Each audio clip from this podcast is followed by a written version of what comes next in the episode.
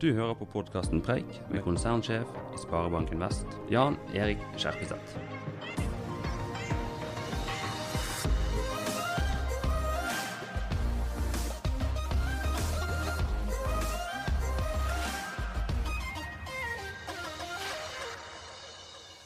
Kina utvikler seg i et imponerende tempo i en tid der digitalisering er avgjørende for økonomisk vekst.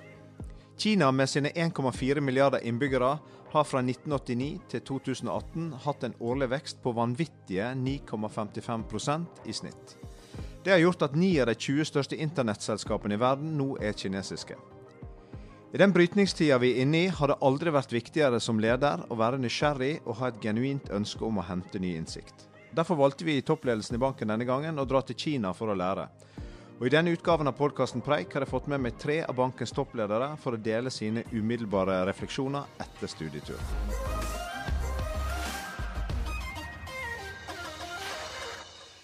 Hjertelig velkommen til Preik, Bjørg-Marit, Siren og Ragnhild. For en studietur det blei. Ja, helt fantastisk. Jeg ser et samstemt uh, engasjement her knytta til at det var en tur som gjorde inntrykk. Trenger vi litt tid på å fordøye dette? Ja, det er helt sikkert. Dette er ei reise som kommer til å sitte i kroppen lenge.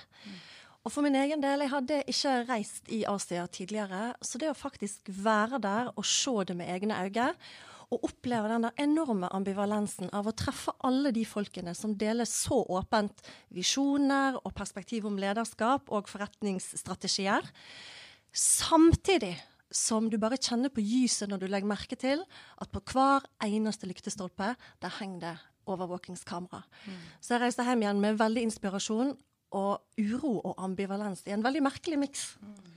Hva sier du, Ragnhild? Hva gjorde aller mest inntrykk, og trenger du også litt tid til å fordøye denne turen? Ja, jeg føler egentlig jeg ikke helt har landet ennå. Eh, og det som gjorde mest inntrykk, var at jeg forventet egentlig å komme til et land som var veldig lukka, med et veldig lukka næringsliv. Mm.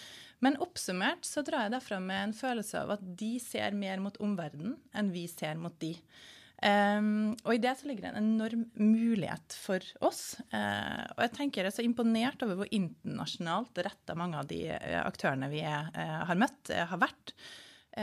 og eksempelvis Huawei, som var kanskje det besøket som gjorde mest inntrykk. Hvordan de selger alle sine ledere minst to år til utlandet for, som en forutsetning for at de skal få lov til å være ledere i det selskapet.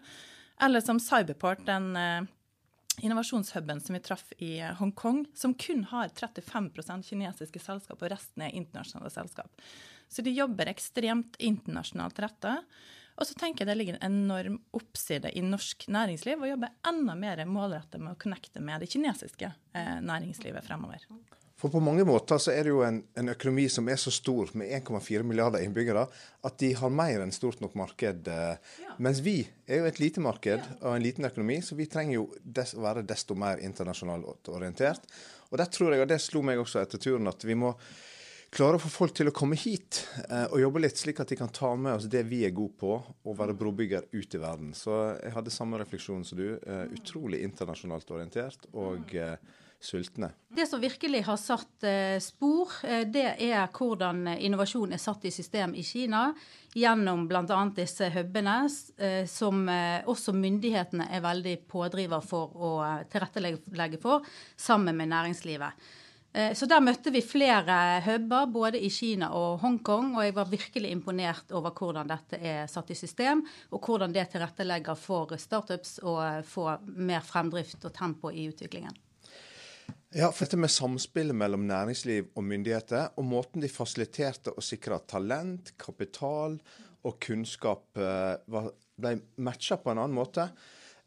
Der tror jeg vi som nasjon har vanvittig masse å lære. Og nå skal det være en gjennomgang av virkemiddelapparatet i Norge. Er ikke det på høy tid, Ragnhild? Og hva tenker du om Cyberport, 1000 mm. fintech-selskap? Ja. For en energi. Ja, og de satser virkelig stort når de satser. Eh, altså Cyberport, som du nevner, eh, de har jo over 1000 startup-selskaper. Men det som imponerte meg, er at de har klart å tiltrekke akkumulert 9 milliarder kroner i investert kapital til eh, disse startupene som kommer der. Eh, sammen med Hongkong eh, Science Park så har de altså 9500 ansatte, økt bare 50% bare siste år. Eh, så de, når de bestemmer seg for å satse, så satser de virkelig stort. Eh, og sånn som du sier, en viktig liksom, forutsetning for suksess er at de har klart triangelet mellom både å tiltrekke seg talent, at de har egne program for å tiltrekke seg internasjonalt talent. Eh, tiltrekke seg samarbeid med andre akseleratorprogram, som f.eks. Y Combinator, eh, Accenture sine program.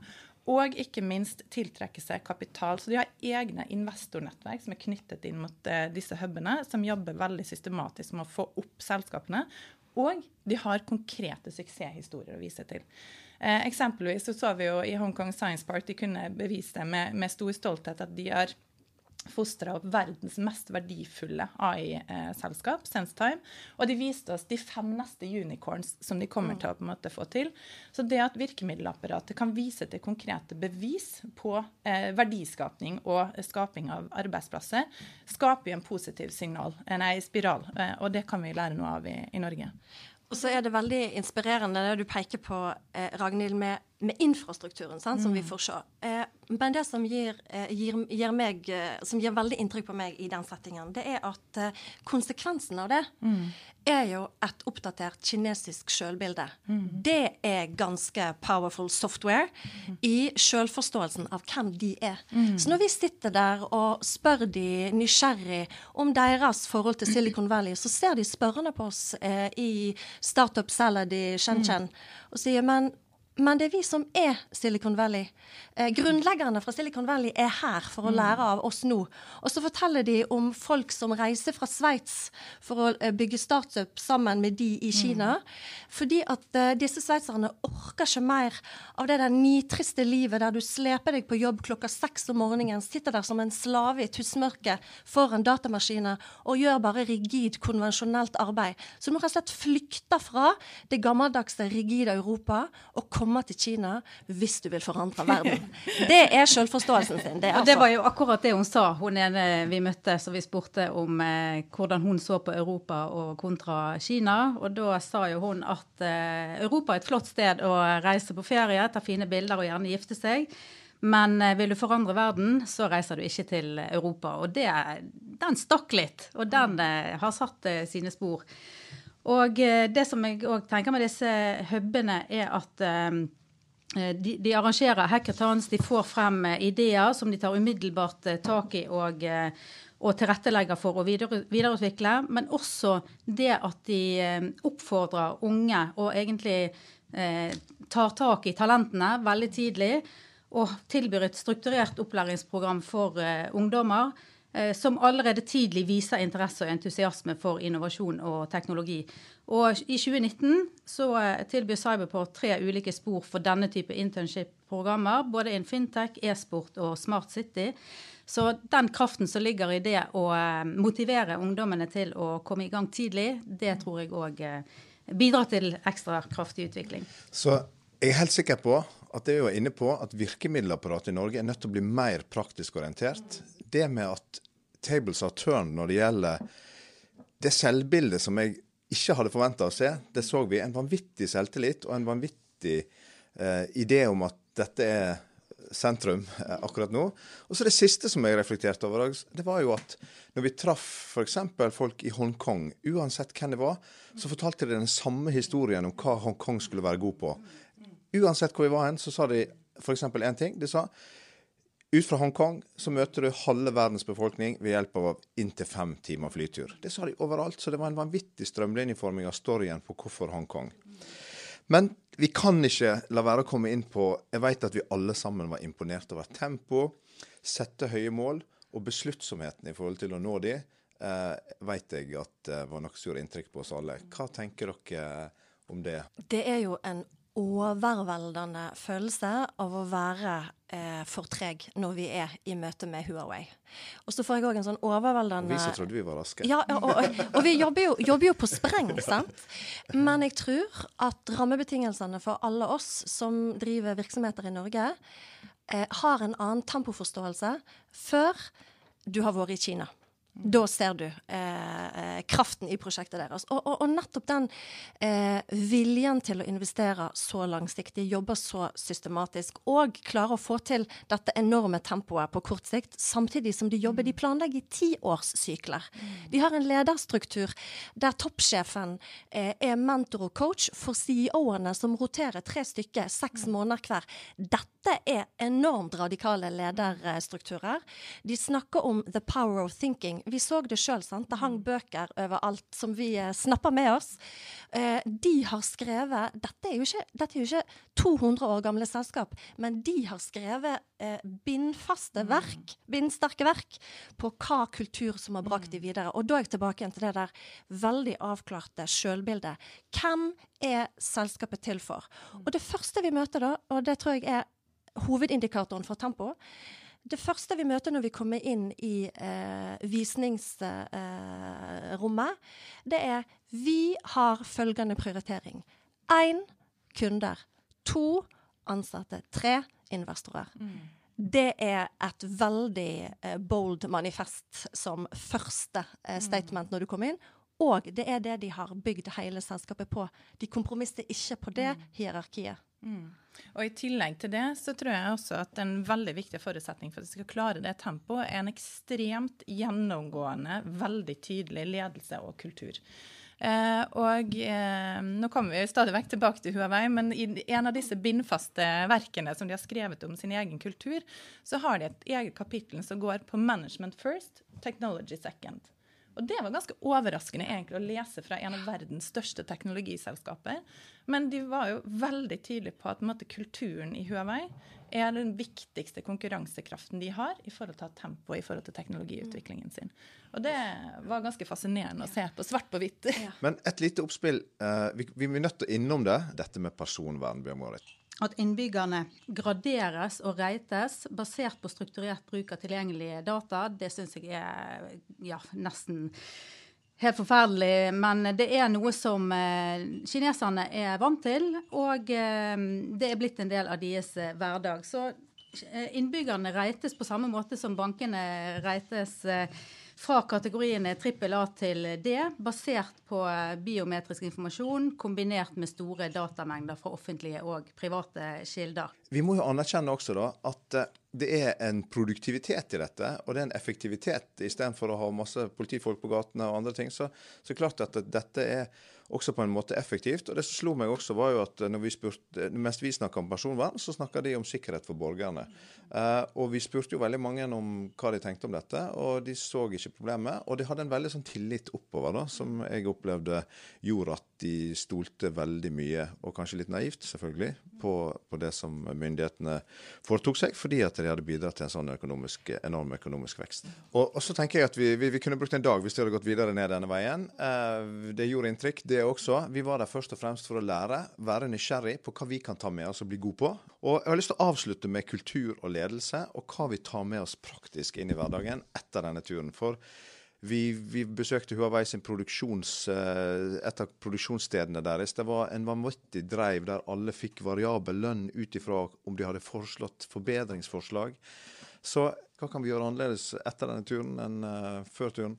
Jeg tror vi egentlig har fått eh, bekreftet hvor viktig det er å jobbe med kulturbygging, og eh, at det, det skal vi fortsette med eh, i minst samme kraften som det vi har gjort så langt. Det som de kinesiske selskapene er spesielt gode på, og som jeg tenker at vi kan løfte oss enda noen hakk, det er det med historiefortellingen. Det, det å være tydelig på retning. Eh, det å få alle medarbeiderne til å ha lyst til å være med på den reisen og forstå hvorfor, hvorfor eh, det vi jobber med og det vi prioriterer, er viktig. Og Det er jo imponerende, Siden, sant? Selskap med langt over 100 000 ansatte ville vi tenke det var byråkratiske, treige, eh, ikke flinke på å innovere. Dette, det vi så var noe annerledes enn det vi er vant til, også når det gjelder store system. Hva hvordan dekker du det? Ja, Snakk om å reise helt til Kina for å møte seg sjøl i døra. Eh, det jeg trodde skulle være konvensjonell disiplin, kadaverkultur, er eksempler som vi har sett, superavansert læringskultur. Mm. Og det er det jeg vil ta med meg. Eh, det å evne å jobbe og videreutvikle selskapene våre basert på vissheten om at verden kommer til å fortsette med å være ekstremt paradoksal. Derfor må du klare den vanskelige kunsten å romme to tanker i hodet samtidig.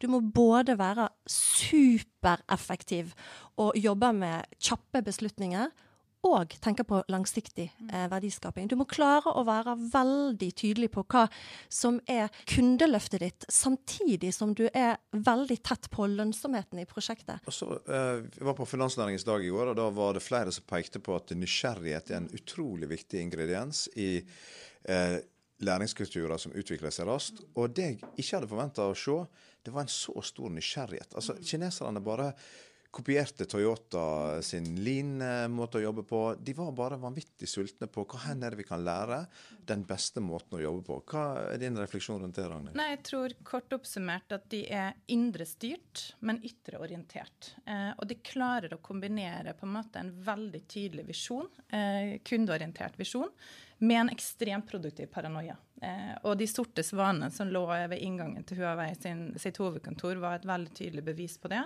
Og De hadde jo til og med et eget team som jobba med å forske på hva kan få Huawei over ende. Mm. Eh, og det fortalte de, så jeg tipper at det har impact i organisasjonen. Og vi merket det på måten absolutt alle vi var i dialog med, var genuint nysgjerrig på oss. Ja. Mm. Og måten vi ble tatt imot på, var også et veldig tydelig bevis på hvor ekstremt kundeorientert eh, de var. Eh, jeg må, jeg må bare bryte inn, Ragnhild. Om kveldene når vi, hadde, når vi, kom tilbake på hotellet, da måtte jeg bare skrive eh, reisebrev hjem til ungene mine. Og da mm. skrev jeg dette. Kjære barn, med mindre dere vil lage rekvisitter for brudebilder til tilreisende kinesere, Eh, lov meg at dere skal være nysgjerrig på det som skjer ute i verden. For jeg mm. skjønner at dere skulle vært med her nå. Mm. Jeg syns det er en fin plass å stoppe. Nysgjerrighet er fundamentet for tempo og eh, læring. Eh, og det så vi på nært hold, og du Ragnhild også var inne på. En kundeorientering og en vilje til å lære å sitte tett på kundene, som vi ikke har sett. De nye ansatte som hadde stort potensial. De ble sendt ut, eh, først ut i verden for å sitte og jobbe mot kunder i Huawei f.eks. Og lykkes de i to marked, så eh, kunne de reise tilbake igjen, få lov til å komme hjem eh, og være sikra avansement. Så utrolig nyttig. Tusen takk for en engasjert eh, refleksjon rundt vår eh, studietur til Kina. Takk for at du hører på Preik. Du finner flere episoder på iTunes, Spotify eller der du finner dine podkaster.